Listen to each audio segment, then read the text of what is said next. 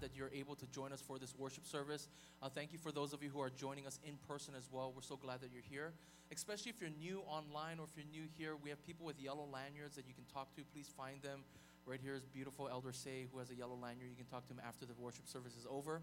Um, but for those of you online, you can also uh, fill out our next steps card. Uh, you can fill out the meet uh, Pastor Eric uh, card, and I would love to meet you. Uh, um, um, uh, usually after our service at, at some point in time, but but please do fill out those things for us to connect with you. well, before we jump into today's sermon, I wanted to make a quick announcement about our future sermon series. All right, next week we're gonna have an installation service. I was voted in as the lead pastor, and so next week um, a guest preacher is going to be flying in. A, a mentor and the friend of mine will be giving the message, uh, and we'll also be having uh, just a big celebration for that. And then the following week, on May 23rd, we're going to start a brand new sermon series. And this sermon series, we're entitling it, this is not my name, this is a, something that uh, our staff kind of put together. It's called Relationship Status. And of course, it's coming out of Facebook and that little line that you have there in Facebook. And really, the sermon series is all about relationships, not just marriage, not just dating, but also friendships, uh, singleness. And even we're going to talk about in our first sermon about the community of the church. Like, what is that supposed to look like? As we relate to one another, uh, to our pastors, to our elders, and just as a church community. And so I'm really, really excited because it's a fun message series. We've been kind of doing some serious stuff the last couple uh, months or so, but uh, this will be pretty fun uh, and just a good time for us to talk about marriage, dating, friendships, and church relationships as a whole. So go ahead and check out this uh, bumper as we uh, um, trailer this.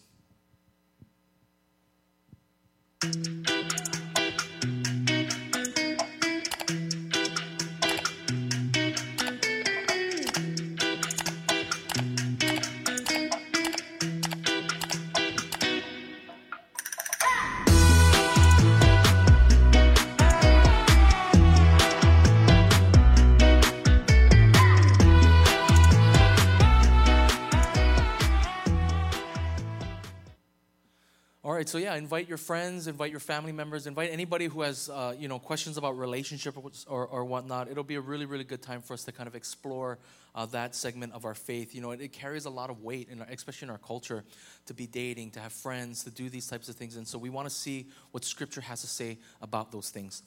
Uh, well, we do have our sermon for this week. This is the final installment of a five week series that we've been going through called The Ascension and we've really been walking through okay, what happened 40 days after Jesus rose from the grave. And we've been looking at what Jesus was trying to do. And really, at the end of the day, he was preparing his church to live and to die for him.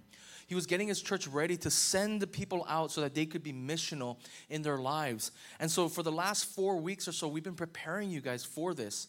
And uh, really, today's sermon is sort of the climax of all of these things. We're, we're, we're bringing, bringing in everything that we've been talking about over the last few weeks to really talk about the single mission that God has given to us. And so, if you have your Bibles, you can turn with me to Acts chapter 1. We're just going to look between the verses of 6 to 11. Uh, if you don't have your Bibles, that's okay. We'll have it up on the screens for you. Uh, or if you're worshiping with us at home, uh, it'll be right there uh, up on your television screens. Uh, but uh, with that said, if you're able to, would you rise with me as we read God's word together? we're going to read this. Uh, I'll, I'll, um, I'll pray for us and then I'll seat you uh, here and then at home uh, after the, the prayer. So let me go ahead and read this. This is the reading of God's word. So when they had come together, they asked him, Lord, will you at this time restore the kingdom to Israel? He, that's Jesus, said to them, the disciples, is, It is not for you to know times or seasons that the Father has fixed by his own authority, but you will receive power when the Holy Spirit has come upon you. And you will be my witnesses in Jerusalem and in all Judea and Samaria and to the end of the earth. And when he had said these things as they were looking on, he was lifted up, and a cloud took him out of their sight. And while they were gazing into heaven as he went, behold, two men stood by them in white robes and said, Men of Galilee, why do you stand looking into heaven? This Jesus who was taken up from you into heaven will come in the same way as you saw him go into heaven. This is the word of the Lord. Amen. Let me go ahead and pray for us. Uh, Father, we want to thank you, God, for these words. Lord, at this time, we ask that you would empower me, Lord, to really preach your true and, and, and, and words un, un, uh, unadulterated, Lord. We just pray that your, your, your spirit would really work in the hearts of each and every person here. And Lord, that you would be glorified and magnified today. We thank you. In Jesus' name we pray. Amen. You can go ahead and be seated. All right, so we have three points. Our first point is what is our mission? Uh, the second point is what blocks us from this mission. And then finally, our last and final point is what are you waiting for? What are you waiting for? And these are, uh, this is actually the title of our sermon as well. What are you waiting for? Uh, so let me go ahead and dive into our first point. What's our mission? Uh, if you guys have been with us for a while, you know that I love football. I played football in high school. Um, I, I, you know, I, I, actually started playing in middle school, and the position that I took on was called center, right? And the center was uh, the guy who hikes the ball back. If you're unfamiliar with football, uh, he hikes the ball back to the quarterback and he protects the quarterback. Well, the other job that the center has is he does something where he calls the huddle. He'll call the huddle. He'll say huddle, huddle, huddle. He'll bring the wide receivers, the linemen, uh, everybody to him, the running back. And then when he calls the huddle together, the quarterback will then step into the huddle. He'll give some kind of like, you know, rah rah speech. He'll give the play and then he'll say break and then they go out and execute the play. Okay, this is what football is all about. I imagine, right, if I'm the center and I call this huddle together, I'm like, huddle, huddle, guys, get around, get around. The quarterback comes into the play, into the huddle. He gives us a speech. He says, hey, guys, we're at the one yard line. We have to just punch it in. Uh, lineman, if you can push forward. Running back, you just got to really, you know, run this ball hard into the, the touchdown, you know. And, and, and that's the play, guys. All right, are you guys ready? Dive right's the play. Ready, break, and then we break. And then imagine this, right? Imagine after that huddle's done, we break and everybody walks off the field. They don't accomplish the play. They just walk right off. And they say, well, that, that, was, that was great play call, quarterback. Man, that was a fantastic play that you put together. That was a very motivational speech that you gave. Fantastic. Let me go get some Gatorade. Uh, let me go get some power bars. Uh, man, this is a nice solid bench here. I'm going to sit down and just relax now. Imagine that. That would be ludicrous. That would be absolutely insane. Why? Because after the huddle is over, what are they supposed to do? They're supposed to go out and then execute the play. They're supposed to execute the mission that they've been given. And if you look here at verse 8 in our passage today, right, Jesus gives this last huddle.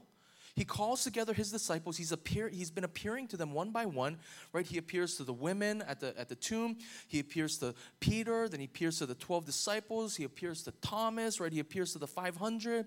He appears to his brother James. He appears to all these people. And then finally, he's gathering all of his disciples for one last sermon. And he says, Look, this is what I want you guys to do. This is the play call. This is what you as a church have to do now. Okay, listen to what he says in verse 8.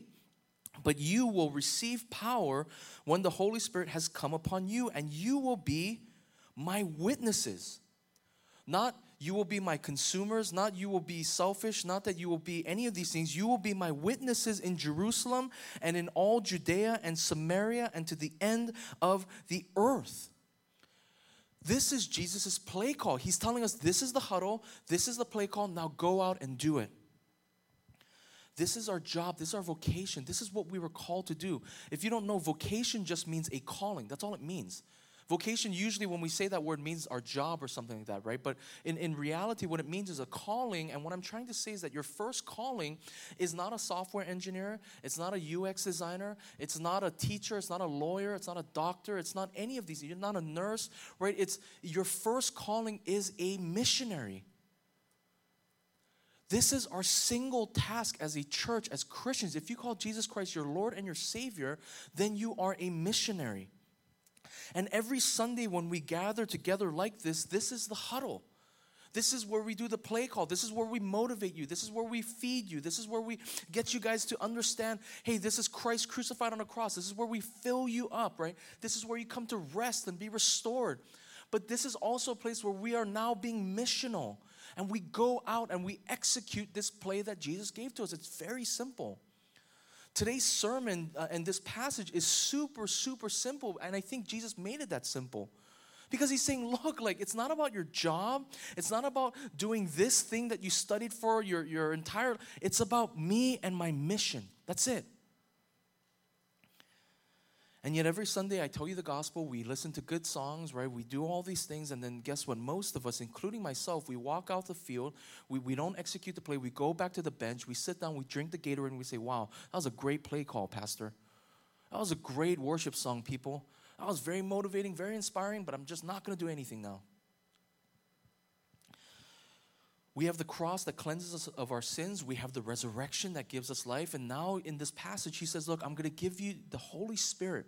And this Holy Spirit's going to empower you. He's going to give you strength, in other words, to preach the gospel. And this is your job. And so let me ask you this what are you waiting for? What are we waiting for? Some of us are getting so lazy right now, right? Some of us are so lazy that we don't even attend the huddle. We're not even coming out to the huddle anymore. It's like the center's calling the huddle, and everyone's like, I'm just gonna go this way.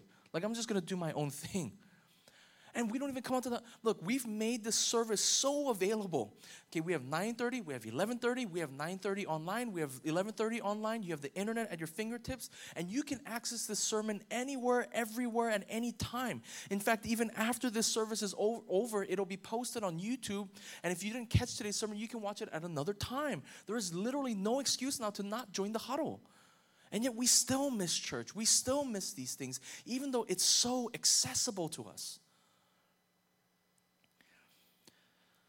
Look, when I was growing up in the church, I remember a lot of people would say this, and I, and I even said it myself. I was like, man, I, I hope God doesn't call me to like Africa. I hope He doesn't call me to like, you know, to Central America. I hope He doesn't call me to Asia. I hope He doesn't call me to be a missionary in like the Amazon. Like, I wish, I hope He doesn't do that.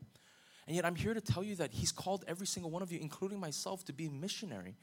Maybe not a missionary to Africa or Asia or Central America, but He's called you to be missionaries in your workplaces.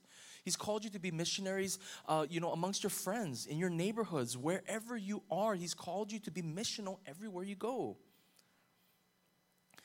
Look, generally speaking, right, when you, when you work your jobs, a lot of you guys have jobs at, at corporate offices or whatnot, right? You have a boss or a manager that's in front of you or somebody that's hiring you. Normally at a job, you get some kind of performance review, right? Or uh, the, the manager or the boss will kind of comment on how you're doing, right?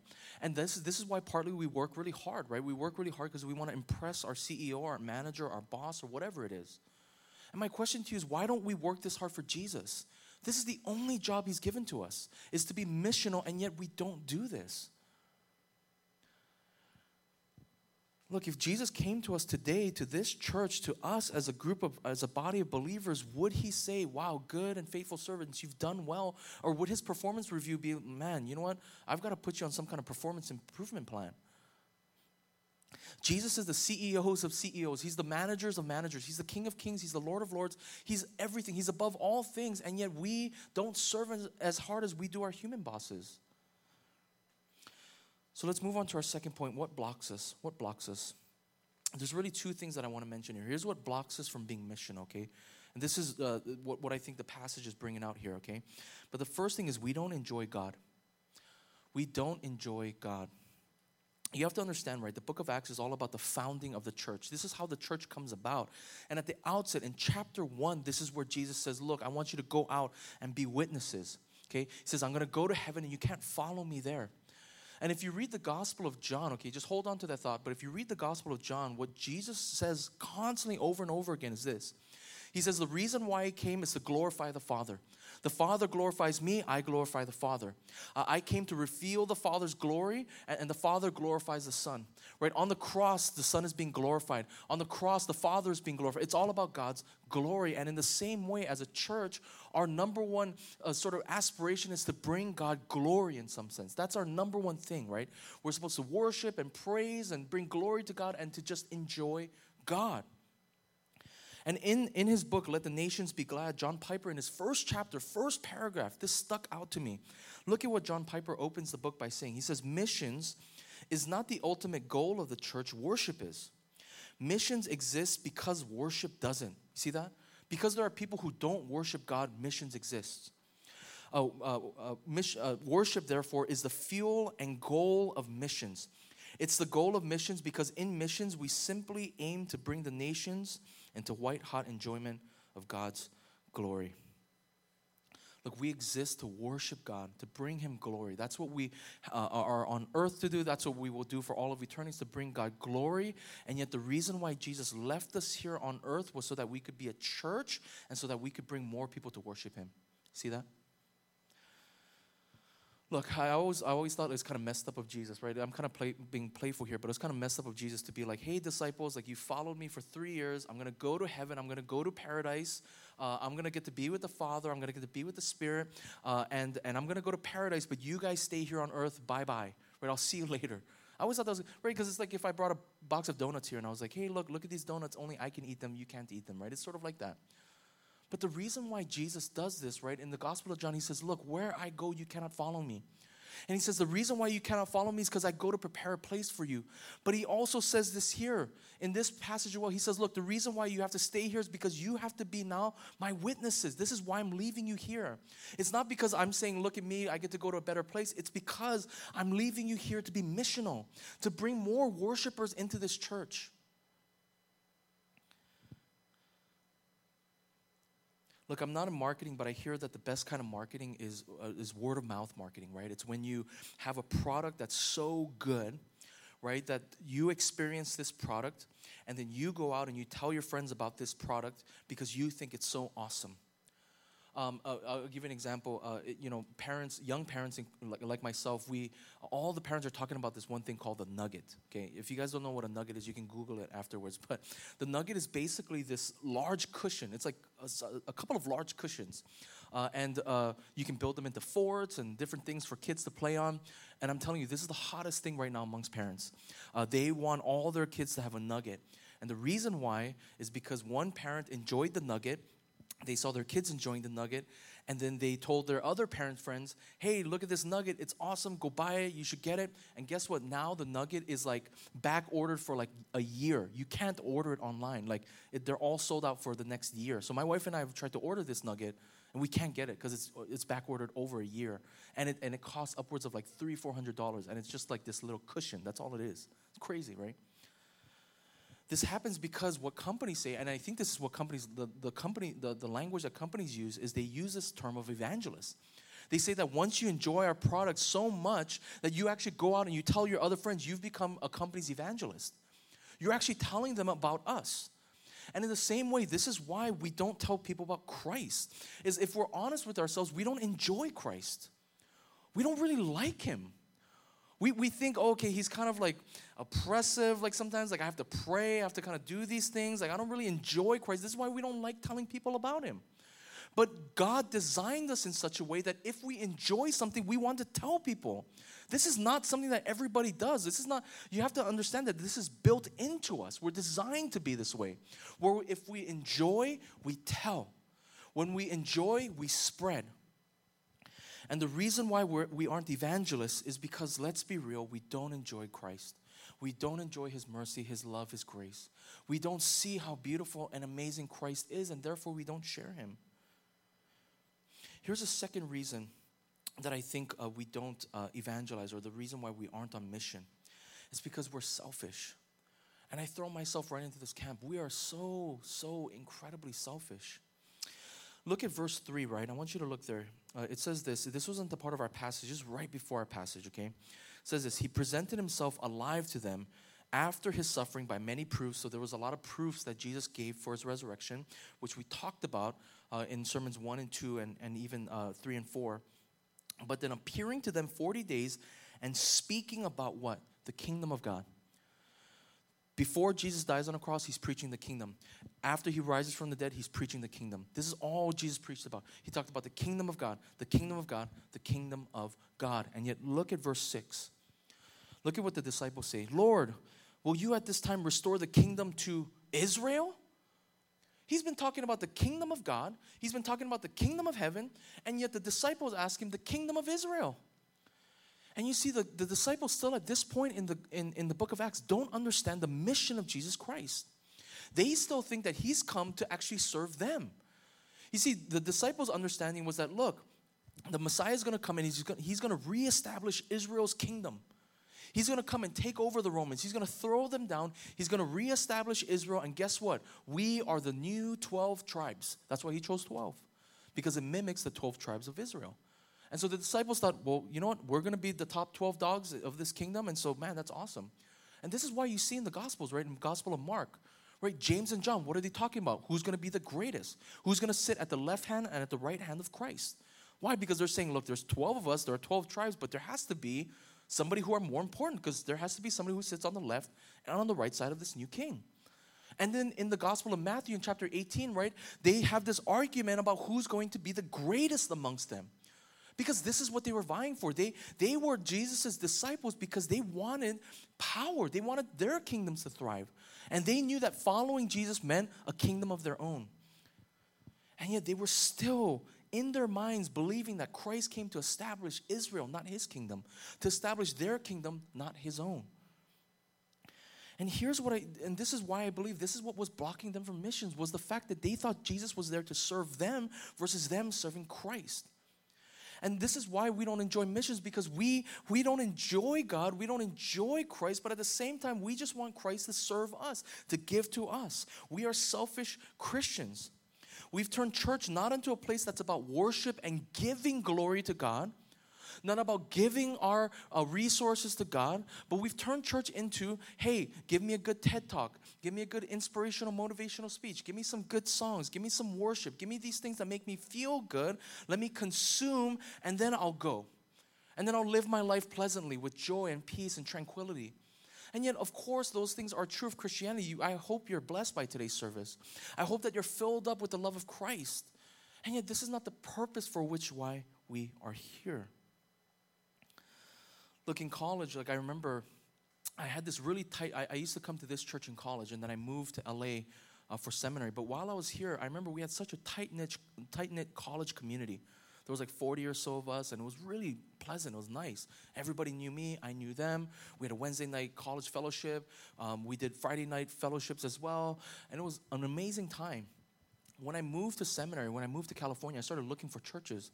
And I remember trying to look for a church that would resemble my college experience, where I could find people who would, would be around me at all times. Because in college ministry, man, like, there's like, there, you spend so much time together. You can build such deep friendships in college ministry.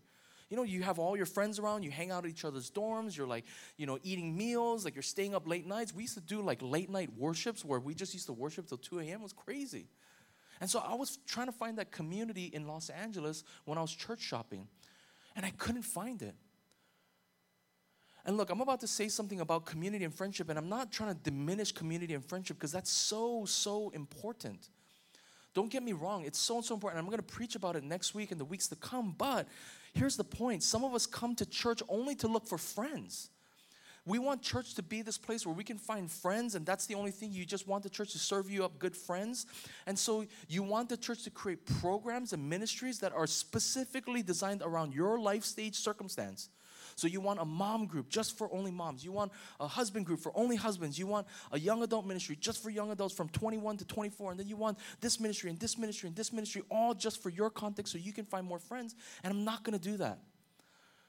I'm not going to do that because, look, although friendship is important, although community is important, more important than that is worship and missions. That's what we're here for. And we should actually be reaching out in friendship to each other. Like there's opportunity here. There's opportunity in our classes. We're gonna have membership classes in the future. We're gonna try to promote community and friendship there. We're gonna have different events. We have community groups, all these things to help build and foster friendship. But my job uh, as a pastor here at this church is not to serve you friends. My job is to get you to understand Scripture and to see that Scripture tells you that we're on mission. This is our goal, this is our vocation, this is our calling. Again, I'm not saying, I'm not saying that friendships and community are bad. They're, it's one of the greatest things about church. It's the greatest things about Christianity is the community, love, and fellowship of the church. I preached about this last week. And yet, at the same time, at the same time, this is not the goal or purpose of church, is not to just simply supply you with good, close friendships. The goal of church is to worship God and to be on missions. That's our goal. Uh, let me put it like this, right? I, I, I, recently went into a car dealership to look at different cars, and they, you know, they had coffee and popcorn and all this stuff, right? Imagine if I went into a car dealership looking to, like, looking for the best popcorn and coffee in the world. Like that would be really ridiculous. Why? Because that's not their purpose. Yeah, they want to give you customer service. That's a part of their thing, right? So they offer you coffee and popcorn. But imagine if I were like, oh, this is terrible coffee, this is terrible popcorn. Like, how dare you serve me? You know, that, that would be ridiculous. Their, their job is to sell me a car. Their job, their purpose is to give me a car that I can drive, that I can buy, that I can buy from them. And in the same way, of course, a byproduct of church is community. A byproduct of church is friendship. A byproduct of being on missions, a byproduct of worshiping is friendship and community and love and all these things. And yet, this is not the sole purpose of the church. The sole purpose of the church is to worship God and to be on missions. Um, let's move to our final point. What are you waiting for? What are you waiting for? Uh, let's look at uh, verse 11. Jesus says this to, uh, or sorry, not Jesus, but the angels, right? Jesus ascends into heaven with all this glory, power, and might, and the angels are standing there. And look at what they say to the disciples Men of Galilee, why do you stand looking into heaven? What are you doing? Why are you standing around here? There's a mission. He just gave it to you. Why are you standing looking into heaven? This Jesus who was taken up from you in heaven will come in the same way as you saw him go into heaven. What are we waiting? What am I waiting? What are we what are we waiting for? Jesus has given us a mission. He's given us his Holy Spirit. He's given us the cross. He's given us the resurrection. He's given us new life. He's given us all these things. And so what are we waiting for? Why do we not go on missions? Why are we like the disciples looking into heaven saying like, "Oh, when are, you know, what's going on? Why are we just standing around?" What are we waiting for? Christ is going to come back the same way he left in power, glory, and might. And when he comes back, he says, Look, I'm going to judge. I'm not going to come back as the Savior who was crucified on a cross. I'm going to come back as King. And I'm going to judge and I'm, I'm going to see who my true believers are and who are not. Friends, this time is going to come just as real as I'm speaking you to, to you today. And Jesus will come back in power, glory, and might. And so, what are we waiting for? Our mission is clear. The motivation for why we should be doing this is clear. So, what are we waiting for? Look, Christ has given us everything that we need in life to be on missions. You know, oftentimes I, I think, uh, you know, I, I, I never read this book, but I saw the cover of this book by Francis Chan called Forgotten God. And I, and I saw like previews and things for it. And, and I just started thinking about this, why he wrote about this book called Forgotten God. And really in the book, he's talking about the Holy Spirit. We oftentimes forget the Holy Spirit right? There's the Father, we, we remember Him, we worship Him, we glorify Him. The Son, of course, He's the one who saves us from our sins, but the Holy Spirit, oftentimes we forget about. Only in charismatic Pentecostal churches do they actually remember the Holy Spirit. But especially in Presbyterian churches like ours, we forget about the Holy Spirit all the time. And here's, here's, my, here's what I think is the reason why we forget about the Holy Spirit it's because we're not on mission.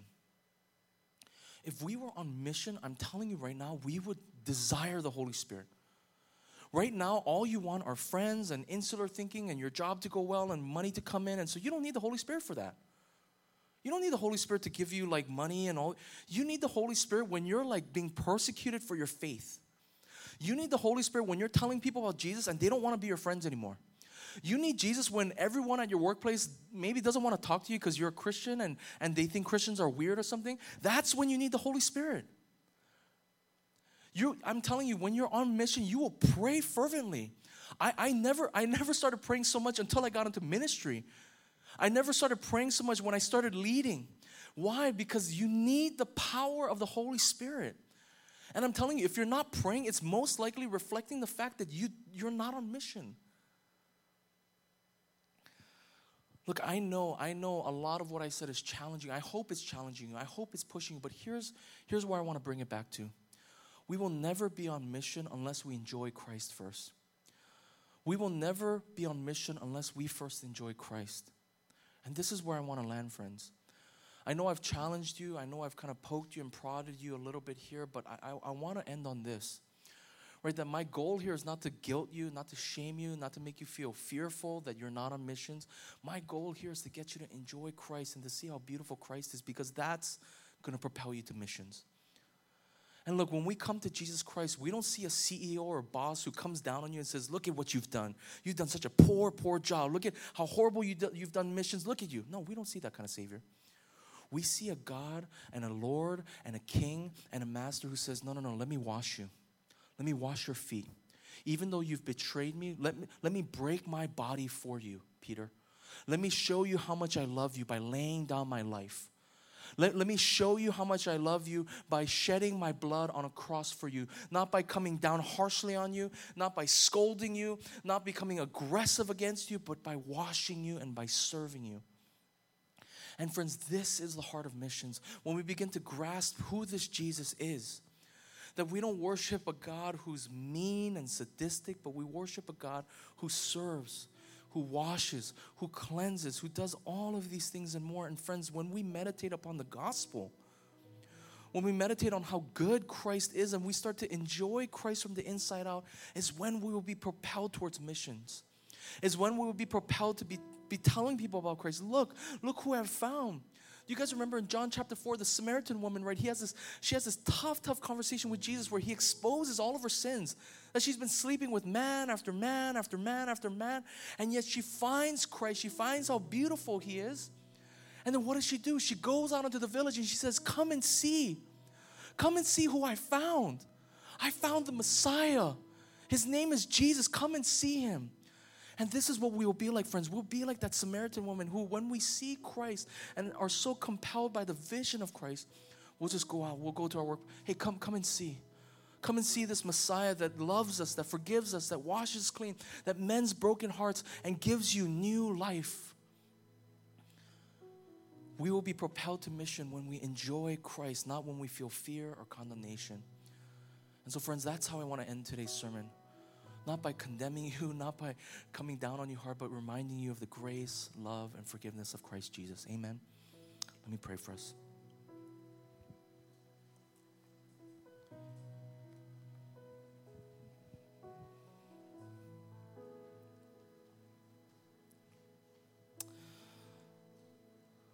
Lord Jesus, uh, I would be the first one, Lord, to repent. God, even in my own life, Lord, I oftentimes don't reflect the missional heart that I've just preached about, Lord. My wife has been incredibly more missional than I have. She's been blessing our neighbors, she's been praying for our neighbors. And Lord, she's actually been encouraging me to be more missional, Lord, and I repent of that myself. And Lord, I suspect that many of us in this place, Lord, as a church, Lord, we need to repent. As a community, Lord, we have to repent. God, that oftentimes we, we only think of ourselves, God. We only think of what, you know, what's, what's in it for us. And, and yet, Lord, we forget that this life is all about giving. It's about giving glory to you. It's about giving the love of Christ to others. And so, Lord, would you forgive us? Would you wash us clean once again? Would your Holy Spirit remind us, God, and make this truth alive in our hearts, Lord, that Christ Jesus loves us while we were still sinners.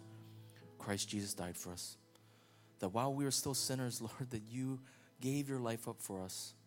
And Lord, may this white hot enjoyment, as John Piper puts it, propel us, Lord, into missions. Would it propel us into sharing you with others? Lord, we thank you for this time. In Jesus' name we pray. Amen. And let's all stand in church. Uh,